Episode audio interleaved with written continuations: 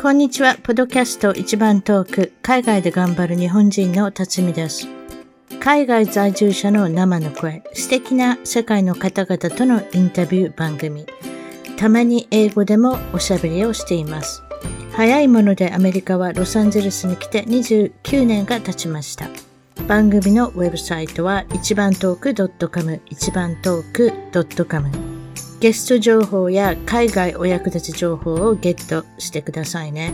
番組からのお願いです。iTunes ポドキャストのアプリから一番トークの批評、レビューから5つ星をいただけたら嬉しいです。星が増えるとランキングが上がり、もっとたくさんの方々に聞いていただけるので、ぜひ私の小さな番組を応援してください。それでは今回の一番トーク、海外で頑張る日本人トークは、えー、ハワイ州より、マウイ島より、えー、マクミランアイナさんに来ていただきました。こんにちは。はい、こんにちは。よろしくお願いします。よろしくお願いします。何年いらっしゃるんですか？もうアメリカ合衆国とか、オーストラリアにいて、はい、全部合わせてどんなもんいるんですか？海外に。えっ、ー、と、今はもう8年ぐらいですね。8年ぐらい。ね、日本にもあれですね。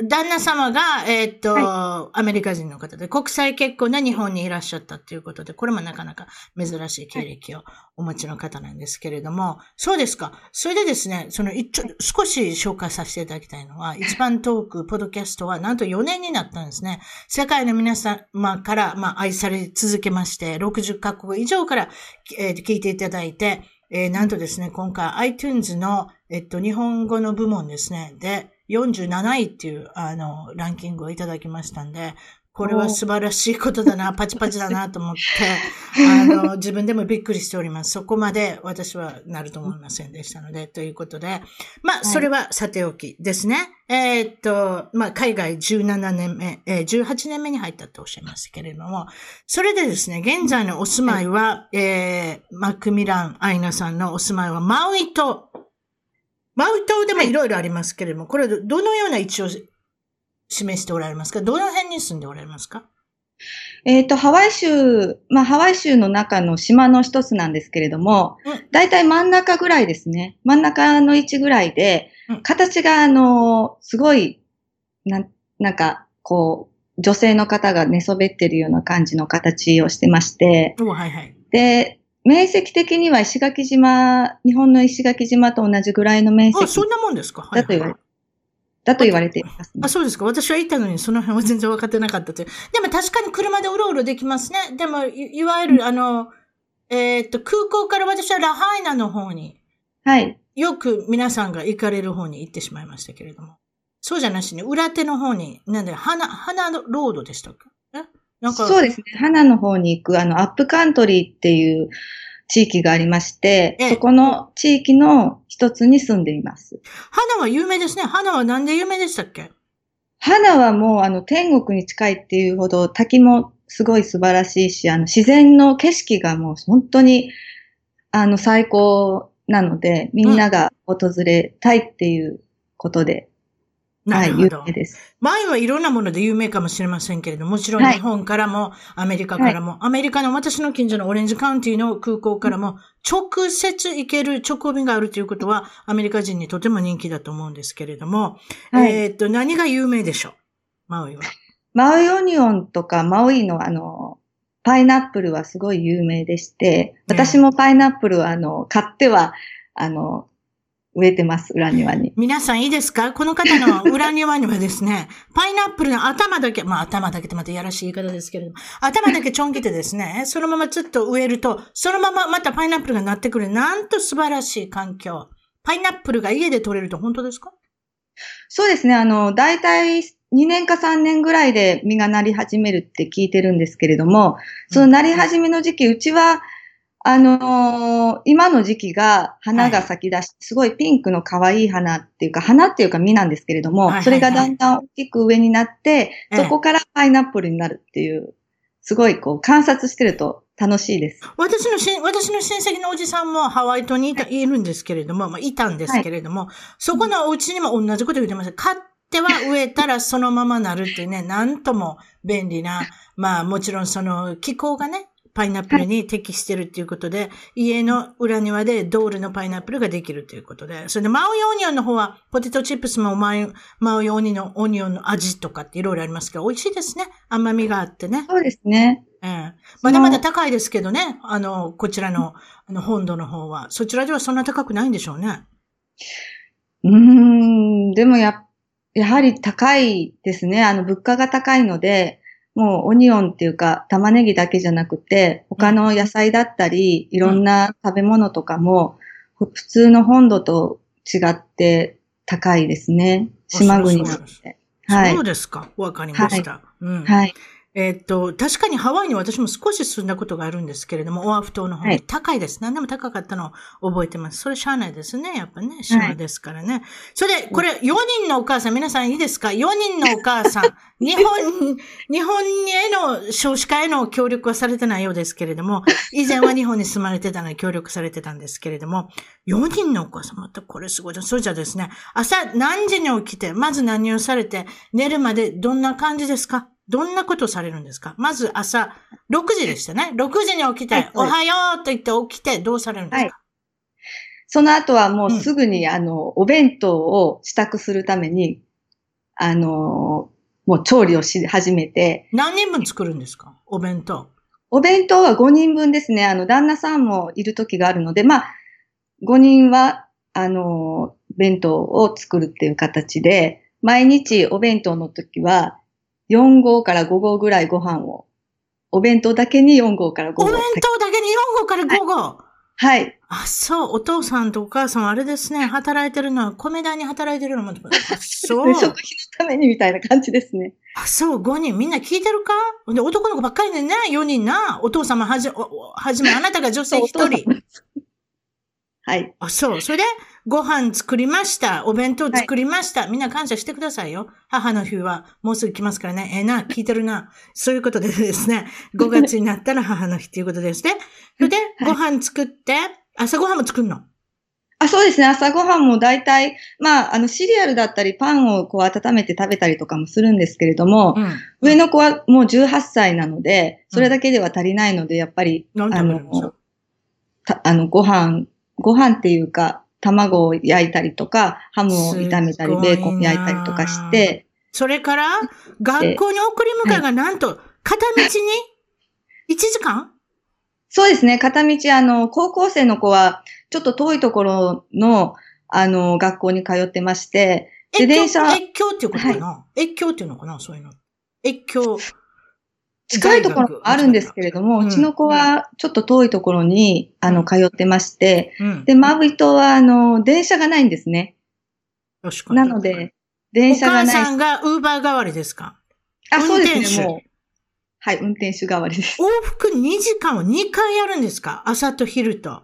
そうですね、2回だったり3回だったり、もう、あの、多くて3回、4回もありますね。また、お父さんお母さんはガソリン代に一生懸命働いてるっていうことがこれで分かりましたね。ガソリン高いですね、ハワイね。そうですね、本土と比べると多分高いと思うんですけれども、日本だと、日本と比べれば安い方ですね、まだ。日本と比べたらね、そうかも、はいそうかもしれませんね。そうですか。それで、はいまた夕食になって、お母さんの自由時間っていうのはほほとんどないですけれども、やっとそれで、上の子は頭に18歳に、下は何、いいくつですか？言ってください。上から順番にいくつ言ってみましょはい、18えっと、歳？18、う。うん。15、うん。12、うん10です。なので今す年、一桁の子供がいなくなったので、うん。そうなんです。ちょっと楽になったかな？お母さん、すごいな。もうみんな尊敬しましょう。私二人しか見ませんでしたけれども、二人以上の方みんな尊敬ですよ、私なんて。そう。四人も、そうですか。えー何回もすいません。えー健康なんですね、お互いね。多分ね、お父さん、お母さんも健康なので四人も授かったということで。ということで、今までに住んだ国々は、まあ、オーストラリア。これはワーホリ、い、わゆるワーキングホリデーで10ヶ月ほどいらっしゃったんですけれども、はい。どういう感じでしたか？そうですね。最初は、あの、高校ぐらいの時にちょっと海外に行きたいなっていう夢はあったんですけれども、うんやっぱり働いてから自分のお金で行った方がいいっていうことで、それで24歳の時にワーキングホリデーっていう制度で、オーストラリアに10ヶ月行ってました。あ、そう。10ヶ月はい行ってて、はいその間におとご主人とも知り合ったしね、うまいことやってますね。はい。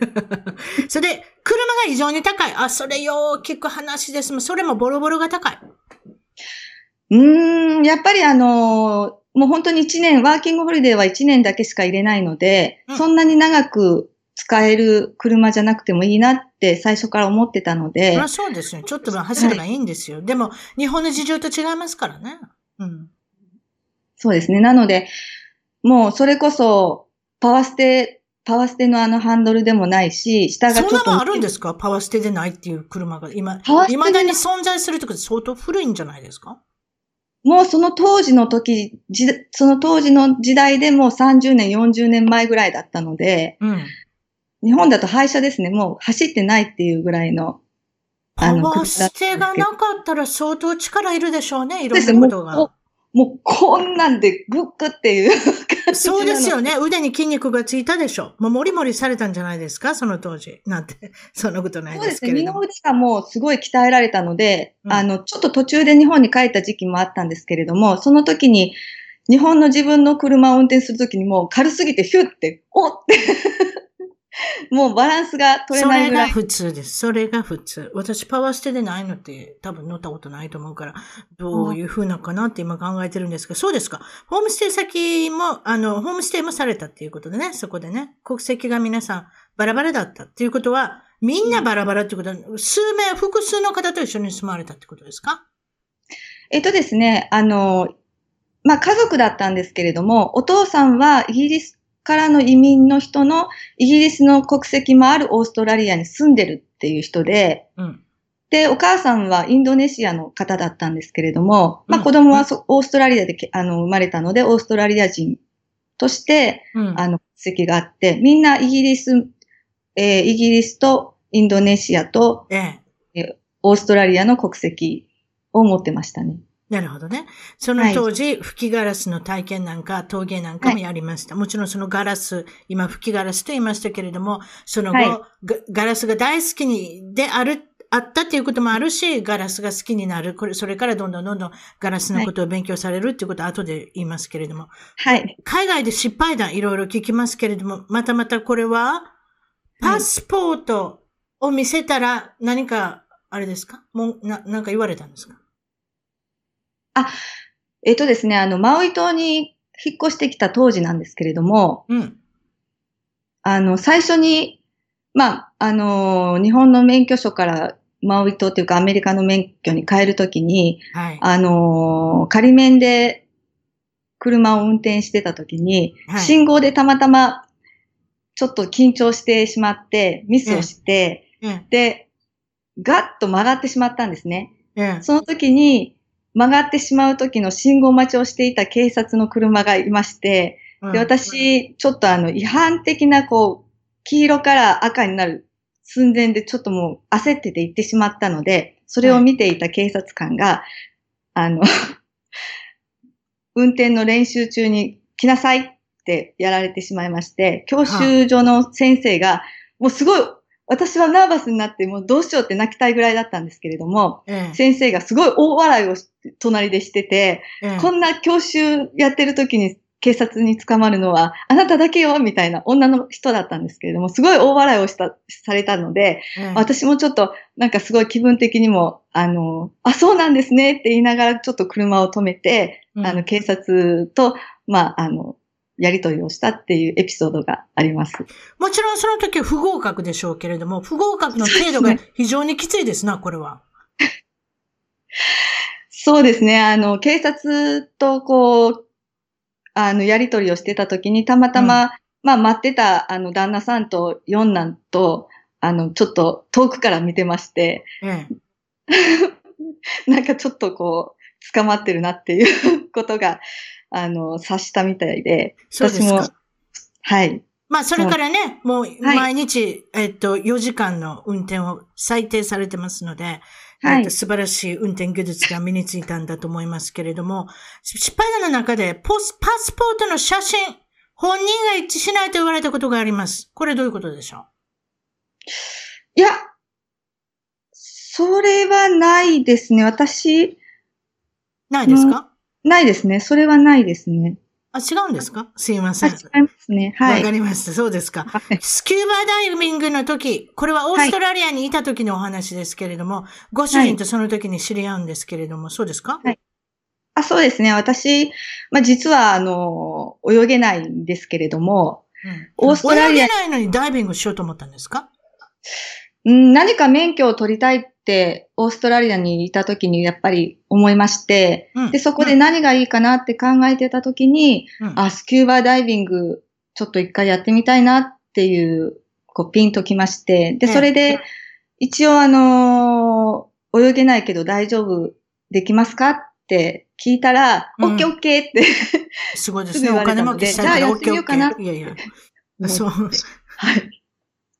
まあ実はね、実は私、私もスクーバやるんですけど、一応免許持ってるんですけれども、あの、そんなに泳がなく、そんなにめちゃめちゃ泳げなくても関係ないですね。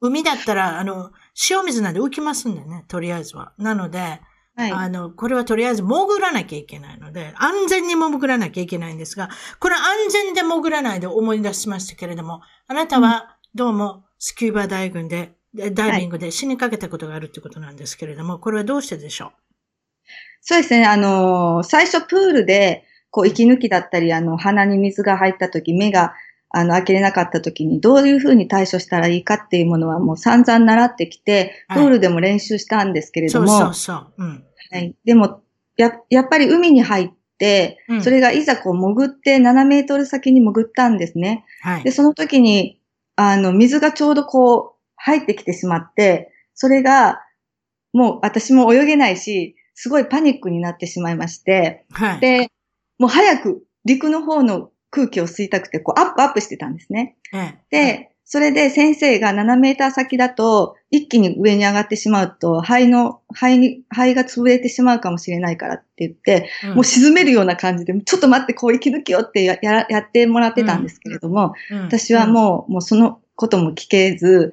もう上に上に行きたくて、もうこう、必死で必死でやもがいってるてたんですか？姿を、うん。旦那さんたちやグループが、もう、あの、見守る状態で見てたんですね。うん。で、まあ、やっとの思いで、あの、上に上がって、マスクを取って、ああ、生きてるあよかったっていう思いがあったんですけれども、うんその時にちょうど旦那さんもいたというエピソードなんです。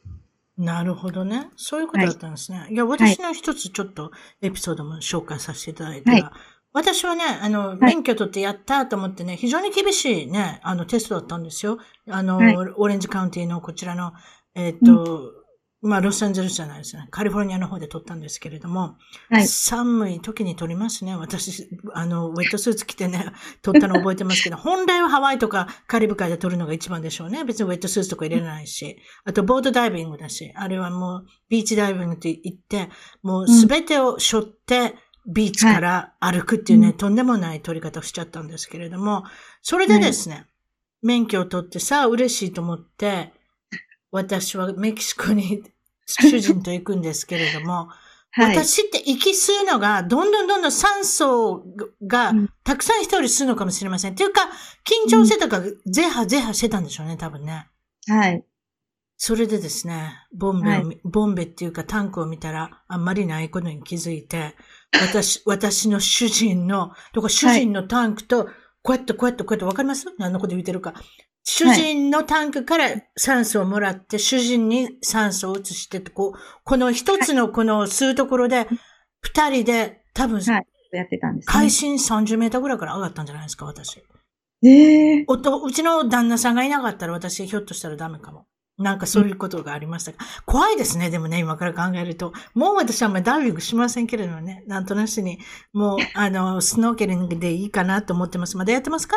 スキューバダイビング。ダイビング。いかがですか、やってます？うんうんあの、溺れてからはすごいトラウマになってしまったんですけれども、はいでもやっぱりあの、免許だけは取りたいと思って頑張って取りました。それからやっそれてないの？以降は潜ってないですね。なんか潜る機会も。まあ子供4人持ったらね、大大概ね、このスキューバダイビングのツアーとかね、朝6時とかに行かなきゃいけないんですよ。それで、バケーション先でわざわざベビーシッターさん雇って、はいプラスツアーなんか行ってたら大変な出費じゃないですか。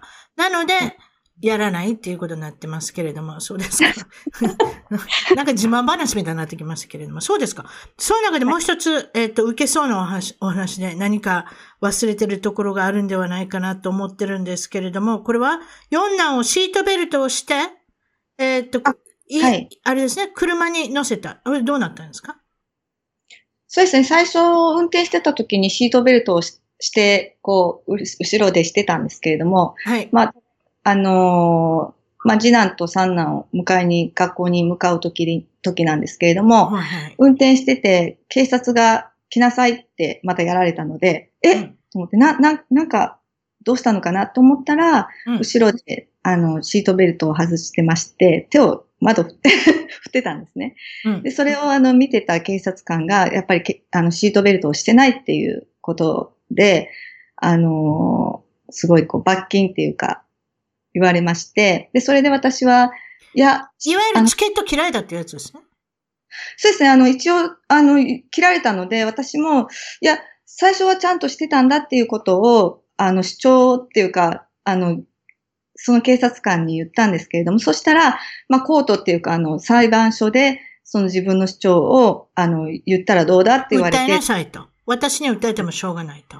そういうことですね。うん。それで、どうなったの？本当に訴えて裁判所まで行って、弁護士まで雇って。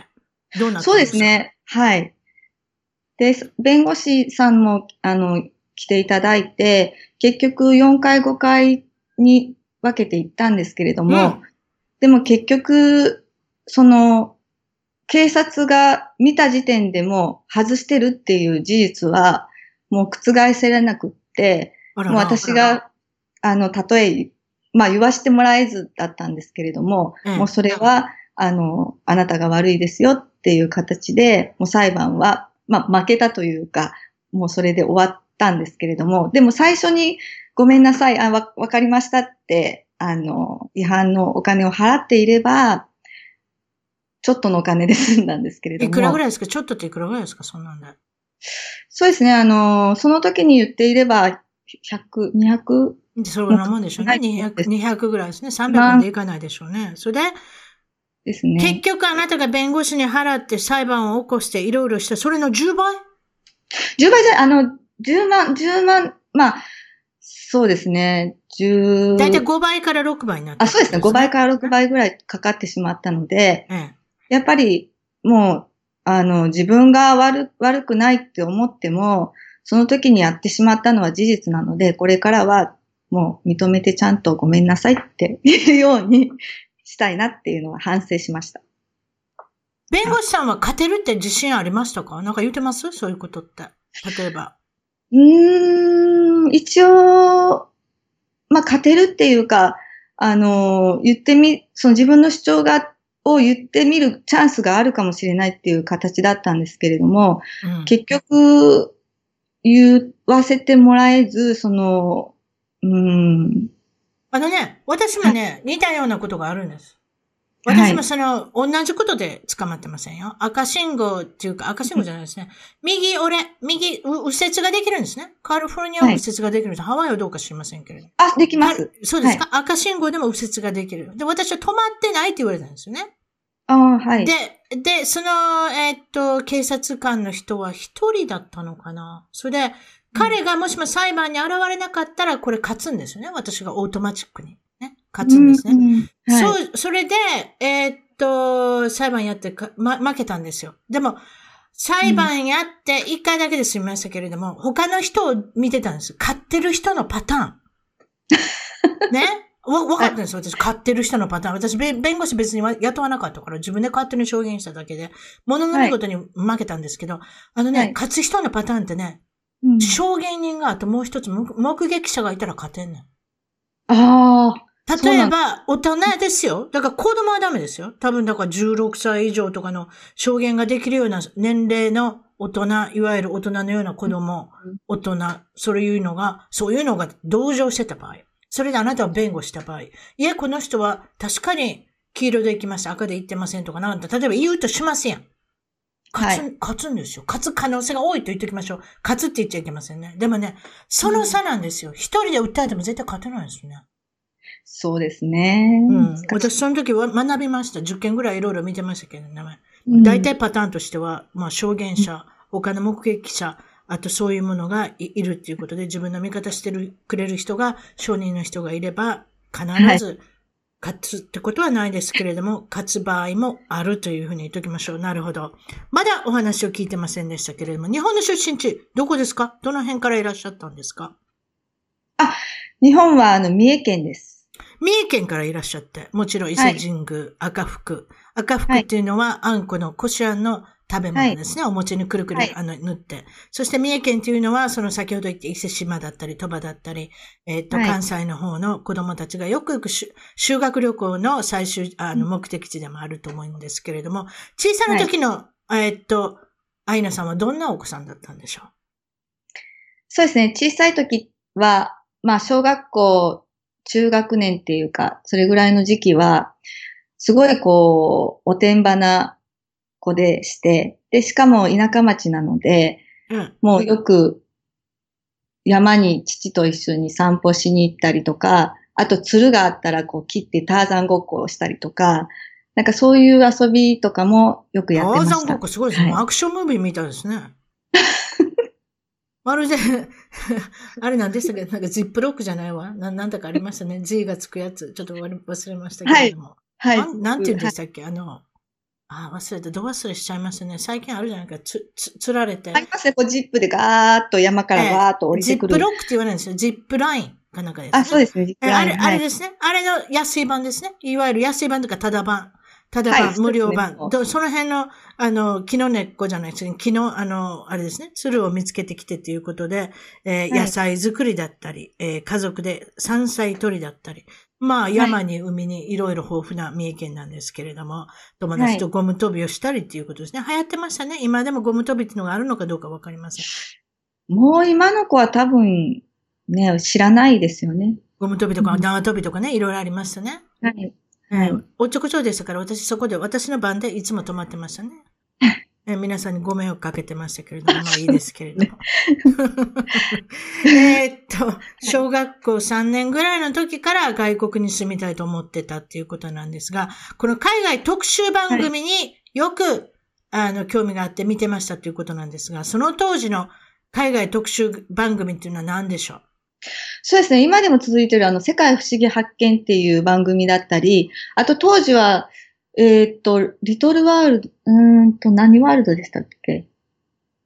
なるほど、ザワールド？ななるほど、ザワールドですね。うわ私もそれぐらいだったら分かった。相川金也さんとのその高い、あれですね。はい、あのそこ、ちょっと忘れましたけど、くす、くす、くすなんとかさん。ちょっと何でもいいですけど。えらい背が高くて、まあ、あれぐらいしか間に合わないっていう背が高いってね。に 日本では女優さんになれないです。あそこまで背が高いと。なので、あの、相川金也さん別に小さいわけじゃないですけど、小さく映ってましたけれども、よかったですね、あの番組ね。いろんな、そうですねまあのいろんな世界のところに行って、はいあの、取材して、あとはクイズをする。あとはその、先ほど言った黒柳徹子さんも出ている、何でしたっけ、はい不思議発見。あと、はいあの、値段をなんか、あの、予想する番組もありませんでした？石坂浩二さんとかが出てるやつ。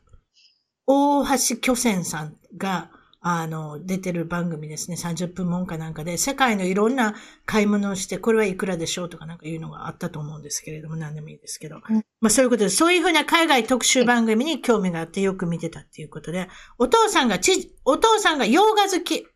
あの、はいあのぐらいの、あれぐらいってまた私は、あの、アイナさんのお年を想像してますけれども、うちの父もそうですけれども、やたら洋画好き。やたらっていうか、やっぱり父の若い時は、あの、ギターを弾いたりしてた人なので、あのーまあ、顔自体も父、ちょっと外人っぽいというか、私もちょっと外人っぽい顔してるんそ。うなんですよ。皆さんちょっと見てください。マク、マクミラン、アイナさんの顔は、これ日本人ですかっていうぐらい、クォーターとか言われません？そうですね。ハワイでは、あの、白人と、ああの、アジア系っていうか、日本人のハーフは葉っぱ葉っぱですね。葉っぱって言われるんですかかっこいいですね、ラッパーみたいで。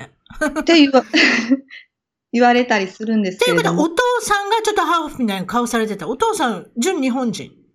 そうですね。純日本人ですけど、彫りはちょっと深いですね。ロシアが混ざったってことありません？どっから来て、お父さんもどっから来てるの？三重県？父はもう三重県出身なのあ、そう、で、三重県母がええ青森出身なので、うん。そうなんです。だから、あのーもうそれこそ北海道の礼文島っていうところの開拓者の一人として、あの、活躍されてたみたいなので、まあ、ロシアにも近いし、確かまあにロシア、東北とか北海道とかロシアとか混ざってる人いるって聞きますよ。それなのかもしれませんね。そうですか。なんです洋かね画好きの、お洋画好きのお父さんといつもビデオを見たりとかしてて、はい。そして海外の風景や場所に憧れてたり、ワクワクもして、お父さんもそうはなると思いませんでしたね。なんと青い目の外人さんと結婚してしまったっていうね。その時に洗脳されてたのかもしれませんね。って言いますのはね、私もそうなんですよ、実は。うちの父もよく、もうテレビパチパチやってても、リモートでパチパチやってても、外人が出てたら必ず止まって、あ、この映画見たとかって言って、この途中からでもどこからでも見るんですよ、うちの父って。あ、そうなんですね。ええ海外のドラマとかね。あんなんでも全部もうコロンボとかでも毎日、私はコロンボ大好き、刑事コロンボ。かなり古いでしょ、まあそういう推理小説の推理門のドラマとかよく見てましたね。なので、そこで外人が洗脳されて気がついてみればアメリカ人の旦那と結婚してたのかもしれませんね。そういうことにしていきましょう。そうですか。はい。えーっと、高校時代ははい。歯の矯正。上下の歯の矯正をしてました。そうですね、あのー当時、まあ、あのーうちの息子も二人やってるんですけれども、やっぱり上下やってると、うん昔は金のし、あ、銀のしかなくって、笑うと銀のもう歯の感じが、キャわーかりますよ。まるでお歯黒してるみたいになるんですね、多分ね。んそうです。非常にインパクトが強い。でもお父さんお母さんは強制をしなきゃって言ってさせたっていうのも偉いですね、その当時。ああ、当時あの、スキッパでして、うん。私、スキッパがすごい、あの、本当に開いてて、こう、うんま、ま、前歯が、うどんとかもこう、スーって、吸うぐらいだったんですね、大人の歯になっても。あら、でマドンナさんみたいじゃないですか。マドンナさんはスキッパそのまま置いてますけどね。ああ、なんかその、うちはやっぱり、こう、私が、あのー歯並びすごい悪くって、で、しかも虫歯もよくできる子だったので、ええちょっと、こう、綺麗にししてあげたいっていう思いがあったんですね、多そう分。ですね。多分良かったですね。で、何年間ぐらい強制の、この、道具、道具を口の中に入れてたんですか？そうですね、あの、高校生とかだとちょっと遅いので、まあ、3年、2年半か3年ぐらいはやってましたね。卒業前ぐらいまではやってました。今いいのありますもんね。うちの息子、娘もやりましたけど、インビジライン。インビジラインっていうのは、ええ私そこからの回しもんじゃないですよ。でも、はい。あの、透明なやつを、あの、口の中に入れるので全然わからない。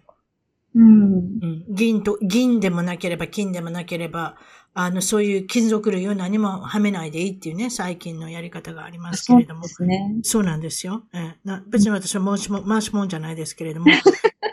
あの、かなりずれてる場合はそれではならないみたいですけみみたいですけれども、それをちょっとずつちょっとずつこうはめて、そのプラスチックの透明のやつをはめて、はい人に気づかれずに矯正ができるっていうので有名なんですね。あとやっぱり矯正をしながら、金属にトウモコトウモロコシを食べたら、あ引っかかったりするじゃないですか、お肉を食べたり、そのファイバーというか。だからその食品もうん歯につかない。なんでかで食べるとき外して食べるから。自分の歯で食べるから。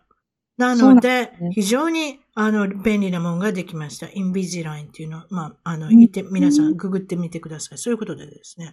はいえっと私は回しもんじゃないので、この辺にしときますけれども。大学生の時に、手術したの？あ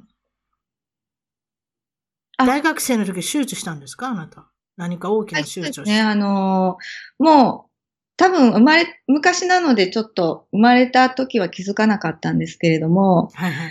あの、中学生の時に膵炎って膵臓の炎症を起こしまして、うん。で、あの、背中の方が膵炎っていうのは痛くても、あのーもう本当にのたうち回るぐらい痛い、あの、症状が出るんですけれども、うん。それで、まあちょっと検査をしまして、はい。で、大体は、あの、膵臓、膵炎にかかるっていうのはもう50代、60代の人が多いって当時は言われてて、うん。で、あの、もう口からも管を通したり、あの、下からって言ったら申し訳ないんですけど、あの、下の方からも検査をして、やっと、うんあの、先天性の異常で、あの、炎症を起こしてるっていうのが見つかりまして、おはいで、はい、19の時に手術をしました。うわー膵臓って難しいんですよね、結構ね。うん。そうですね、あの、水炭管合流異常って言って、あの、膵臓と胆臓のその、アミラーゼっていう、あの、出る、その消化をする液があるんですけれども、そこが、を出す管がねじれてたので、ねじやっぱりれてた、いわゆる先天性って先ほどおっしゃった、その通りですね。それで赤ちゃんの時からずっとそうだったんですね。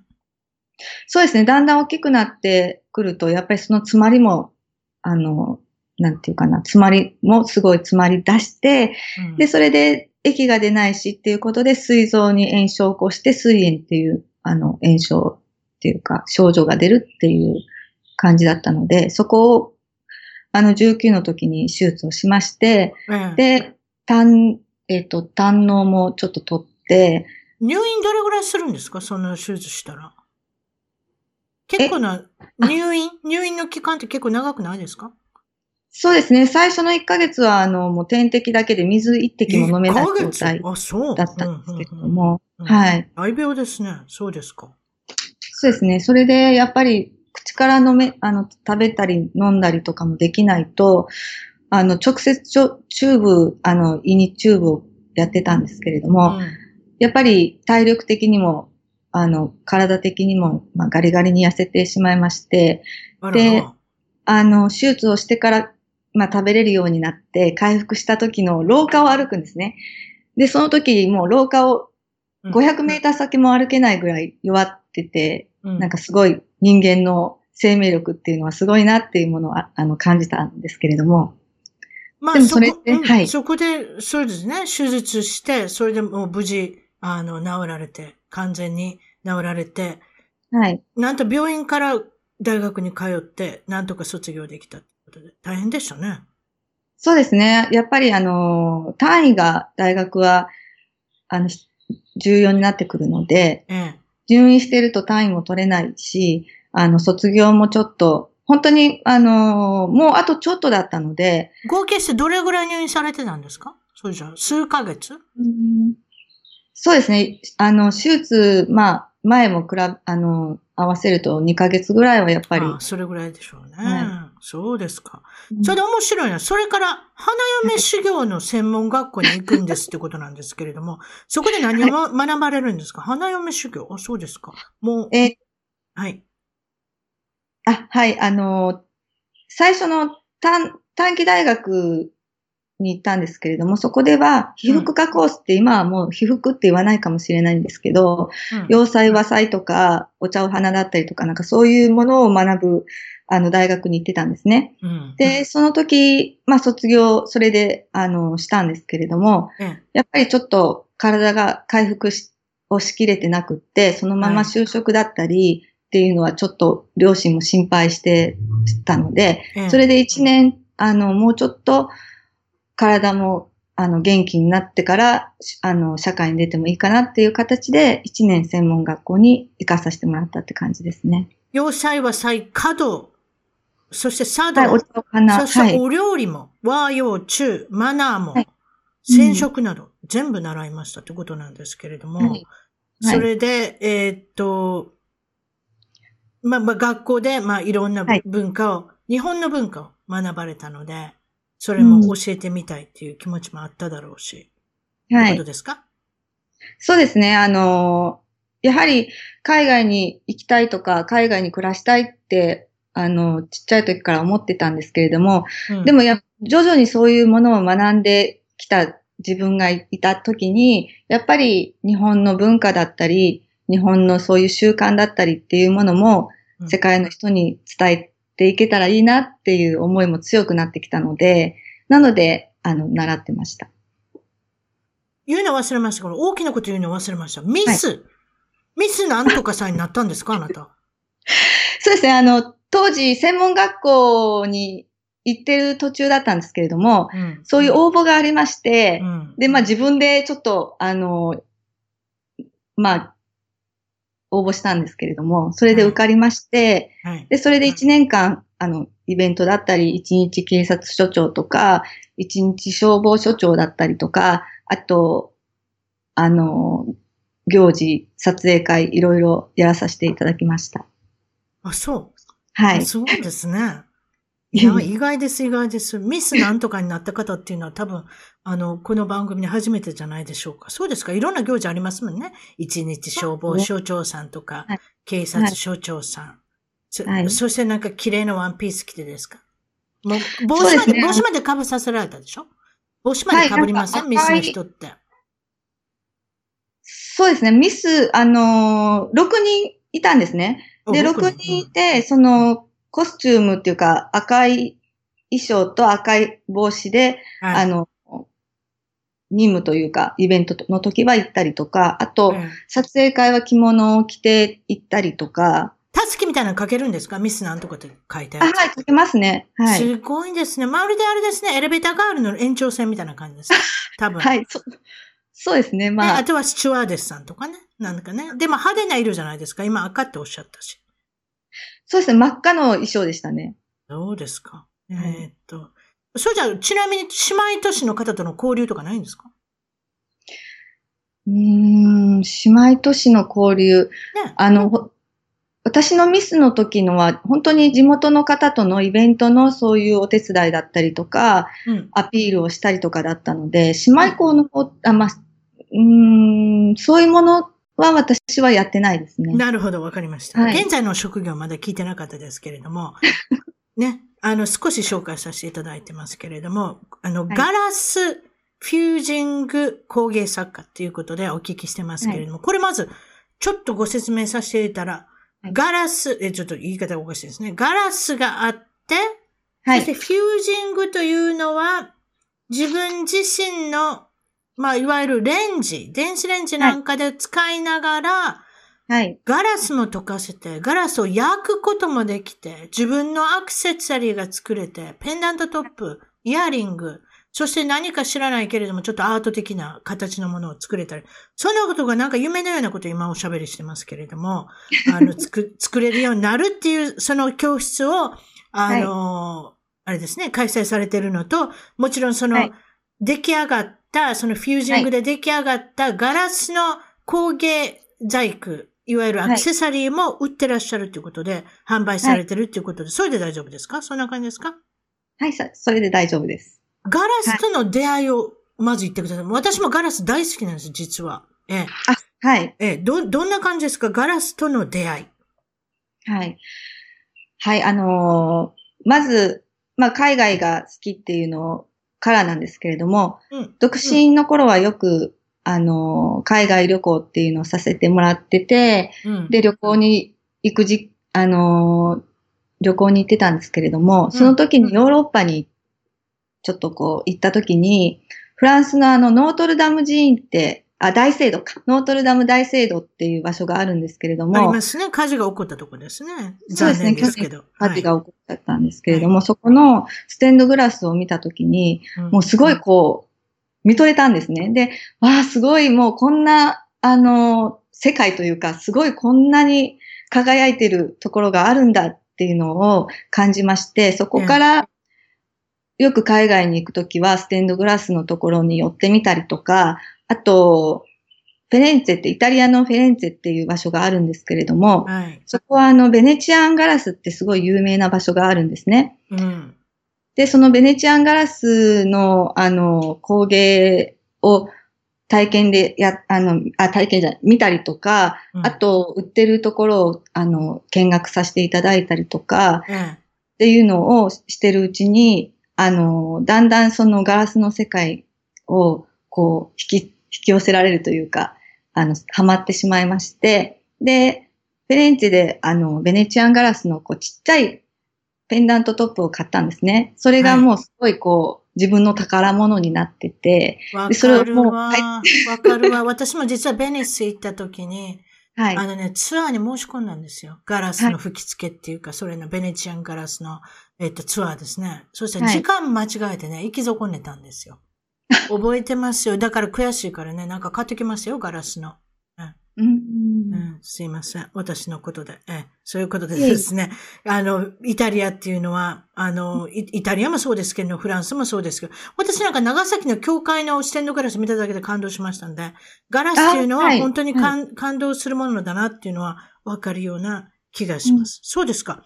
内容的にですね、こちらにその、今の画面の下にも出てますけれども、オンライン 教室、あ皆さんあれですよ、はい、ここに問い合わせは、えっ、と、種、マウイ2019 at gmail.com ってありますけど、はい、2019年ということはその E メールを2019年作ったっていうことだと思うんですけど、それ証拠が出てますんですけれども、まあそこの、えっと、メールのところまで問い合わせいただいたり、詳細を聞いていただいたりってことなんですけど、これレンジで簡単にできるガラスのアクセサリー、私写真の方も隣に付けさせていただきましたけれども、この教室の内容をちょっと言うてください。どうしましょう？どんな感じですか？そうですね、あのーマウイ島、まあ、マウイ島で主に、あのー、ワークショップを多分開いて、これからも開いていくと思うんですけれども、うん、日本でも去年の夏に、あのー、ワークショップをさせていただいた時はすごい好評でして、はいはい、で、リピーターの方も多いし、楽しいし、簡単に作れるっていうことで、うん、もう、あの、みんながハッピーな感じでできたので、それが私もすごい自分でも楽しかったので、なので、あのー、ワークショップをやっても行くんですけれども、でも、まあ、委託で、あのー、商品を置いてもらってるとこもあるんですね。奈良にあるんですけれども、はい。そうやってどんどんこう、私の作品を置いていただけるお店があったら、あのー、ぜひ紹介してほしいなっていうか、置いてほしいなっていう思いもあるし、うん、あと、あのまあ、オリジナルっていうか、その方のこういうふうに作ってほしいわとか、ああいうふうなあの感じでしたいわっていうものがあったら、もう受注でも作らさせていただくので、どんどんどんどんあの、フュージングの世界っていうのを知ってほしいなっていう思いで。今何かあれですか？見本で、ああの、見せてもらえますカメラで。それは、そのフュージングで作った作品。はいはい。アイナさんが作っていただいた、えーはい、作っていただいた作品ですね。それ見るのが一番かなと思ってますけれども。そうですね。あの、プレゼント用で、あの、今度、こういう、こういうのなん。おカメラにどんどん近づける。うん。あ、なるほど。ペンタトトップですね。そんな感じで。あ、そうですね。パイナップルの、あれですね。はい、で、こ、こちらは、あの、まあ、海をイメージして、マウイ島の砂を入れたオリジナルを作ってみるので。なるほど。はい。砂を作るっていうのは、これは、え、アイナさん独自の、あの、技法ということでお聞きしてますけれども、なかなかやっぱりマウイにいながらにして、素晴らしいアイディアかなと私は思ってるんですけれど、砂が入るガラスの、えっ、ー、と、アクセサリーが作れる。それで、はじめは、もちろんそのアイナさんは、ステンドグラスをやってみたいと思って、ステンドグラスを勉強されて、自分でもやってみられたんですけども、はい、なかなか、こう、大変。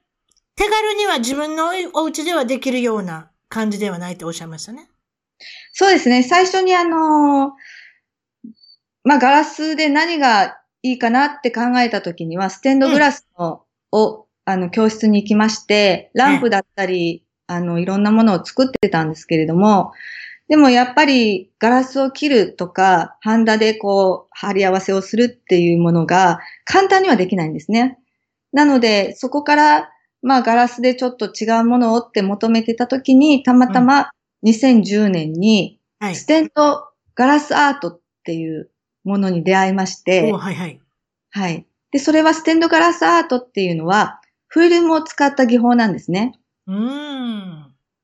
で、あの、ハンダ付けでこう、つけていくんではなく、うん、両面テープで貼っていく、フィルムを貼って、その上から、あの、縁をや、あの、両面テープでやっていくっていう技法だったので。より簡単にできることですね。はい。うん、なるほど。それあの、すごいこう、私でもできるというか、フィルム自体も、あの、和の、和のフィルム、あの、和の、えー、っと、柄のフィルムでやりたかったんですね。日本風な感じのも作りたかったので、そうですね。ガラスといえばやっぱり洋風な感じのイメージがありますけれども、はい。そういったことで、例えば自分のガラスのアクセサリーができるようになると、いろんなことが広がりますので、日本風だったり和風だったり洋風だったりいろいろできるかと思います。もちろんそのマウイにいらっしゃることですから、海のイメージだったりとか、はい。波のイメージだったり、砂のイメージ何でもいいですけれども、いろんな、あの、イメージが湧いてこられるんだと思いますけれども、それでその、えーいろんな作品も含め、インスタグラムもやられておりますし、インスタグラムは何ていう名前でやられてるんでしたっけ、えっ、と、とも、ともで、下にアンダーバード引いて、マウイでやってます。ともさん。とも、えっ、と、アルファベットでともで、アンダーバーで、えー、何でしたマウイでやられてるということで。はい。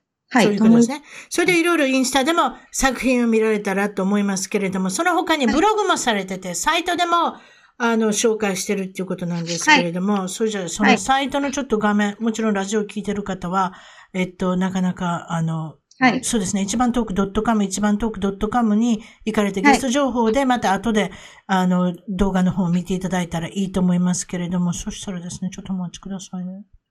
えーっと、そうですね。ウェブサイトをじゃあ見ましょう。ウェブサイト見てみましょ2018年の11月からちょっと、マウイの暮らしやフュージングのことについて掲載してもらってるんですけれどもう。ち。ょっとイメージですね。これから行きましょう。まずこれは何が出てくるか。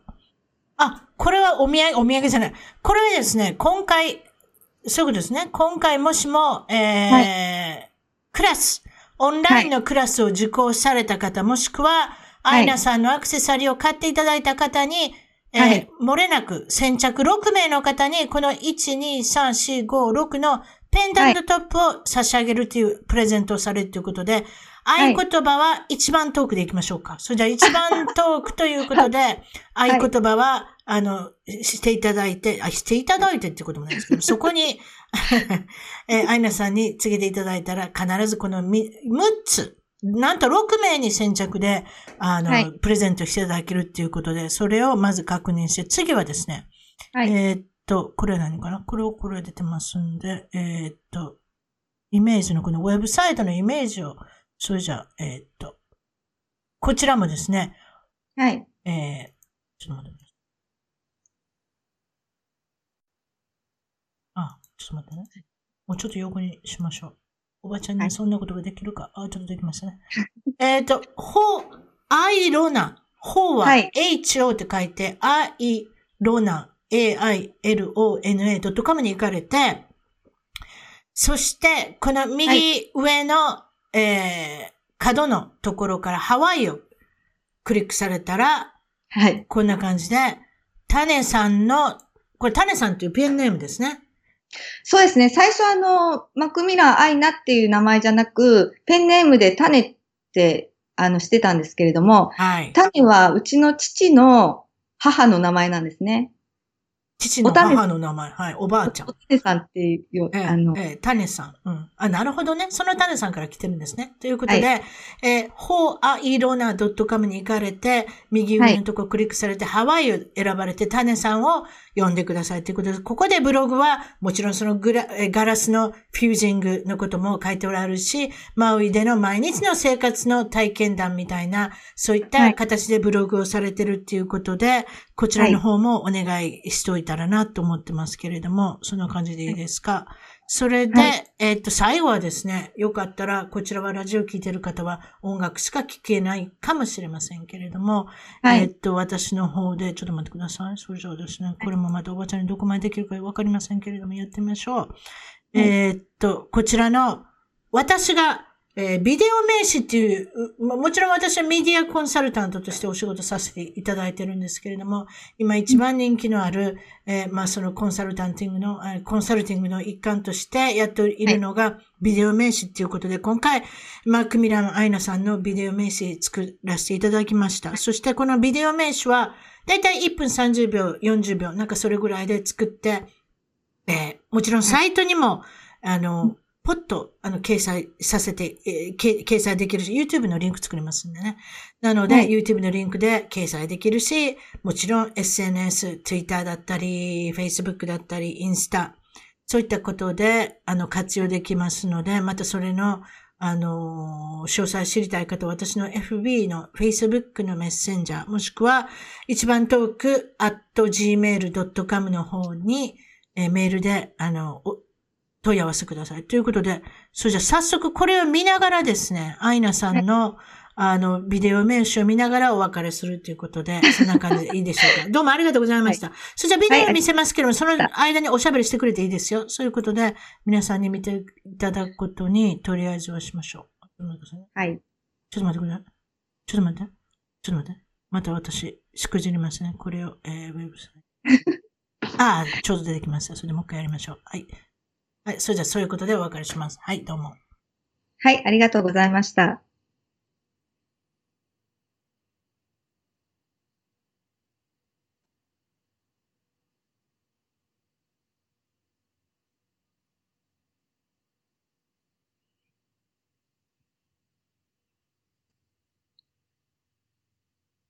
たくさんの人とつながりたいので、またよろしくお願いします。はい、よろしくお願いします。お願いします。こう言っときましょう。はい。今日はこれから、あの、四男の書道の、書道を教えに今から行くので。書道もやってるんですか？そうですね、書道は7段ありまして。7段って言いました、今。そうなんです。そんな段階があるんですか、まあ、すごいですね。と言いながら私は、実は1段持ってるんですけれど。あ、違った。7段の方がいいんですか ?1 段の方がいいんですか？どっちがいいんですか？上に回数が上がっていくほど、多分いいんじゃないですか？私はだから何級とかも住んで、1段か2段ぐらいまで行きました。あ、そうなんですね、自分、自分のことですいません。恥ずかしいですが、小学校2年からなんと高校2年まで続けたっていうね。うん。でもいいですよね。あの、筆の滲み具合。本当私は筆で書くのはすごい好きで、うん、あの、本当書道家になりたい時期もあったような感じもするんですけど、でも、あの、今そうやって、あ四男、四男の学校に行って教えてあげたりとか、日本の文化でこう、うん、あの、写真も撮って、その後、あげ、あの、なんていうかな、プリントアウトして、日本の文化を習ったっていうのを将来的に、あの、覚えてもらえたらなと思って、そういう思いもあって、あの、教えに、今から行きます。なるほど。そしてですね、はい、ライブ、ライブでですね、コメントされてる方もいらっしゃいますね。はい、ちょっとそれも読んでおきましょうか。えー、っと、いいね。あ、4周年。あ、私ですね。4周年おめでとうございます。ありがとうございます。えー、っと、この方も、あ、ハワイ大好きです。素敵な方ですね。って書いてくれてます。そうですか？いろんな方。これだけ見てると、ヨーロッパからのフランスの方も見てらっしゃるみたいですし、アメリカの西海岸の方も見てらっしゃるし、カナダの方も見てらっしゃるし、私の見てる限りで知ってる方のことを言ってるんですけれども、はい、今日はどうも本当に、あの、そんな感じでありがとうございました。ぜひ、つながってください。Facebook もよろしくお願いします。そうですね。Facebook のマクミラン。はい、これはカタカナでマクミラン。はい。えー、アイナさん。アイナは、はい。えっ、ー、と、愛はラブの愛に、はい、えっ、ー、と、野菜の菜ですか？そんな言い方していいんでしょうか？ラッパ、そうですね。野菜の菜。ラッパの名、ね。そういうことで、マクミラン、アイナさん。ということで、もちろん、えー、一番トーク .com、一番トーク .com のゲスト情報にもいろんな情報を載せます。そして、海外お役立ち情報にも、今回、ビデオ名詞の、あの、デザイン作成させていただいたので、そんな感じでそこにも出られるし、はい、いろんなとこ出られますよ。ホームページの1ページ目にも、こちらのライブ収録のもの、模様を、えっと、今週中にあげようと思ってますね。今日はどうもありがとうございました。いろいろ、いろいろなとこ出ます。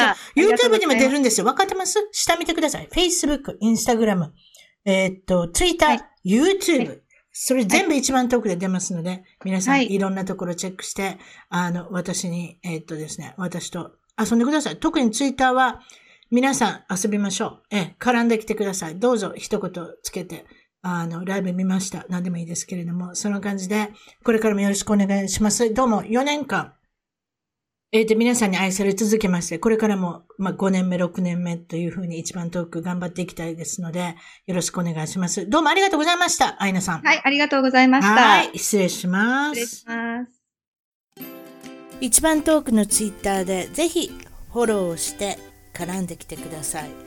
また一番トークの Facebook で気に入ったらぜひいいねをお願いします。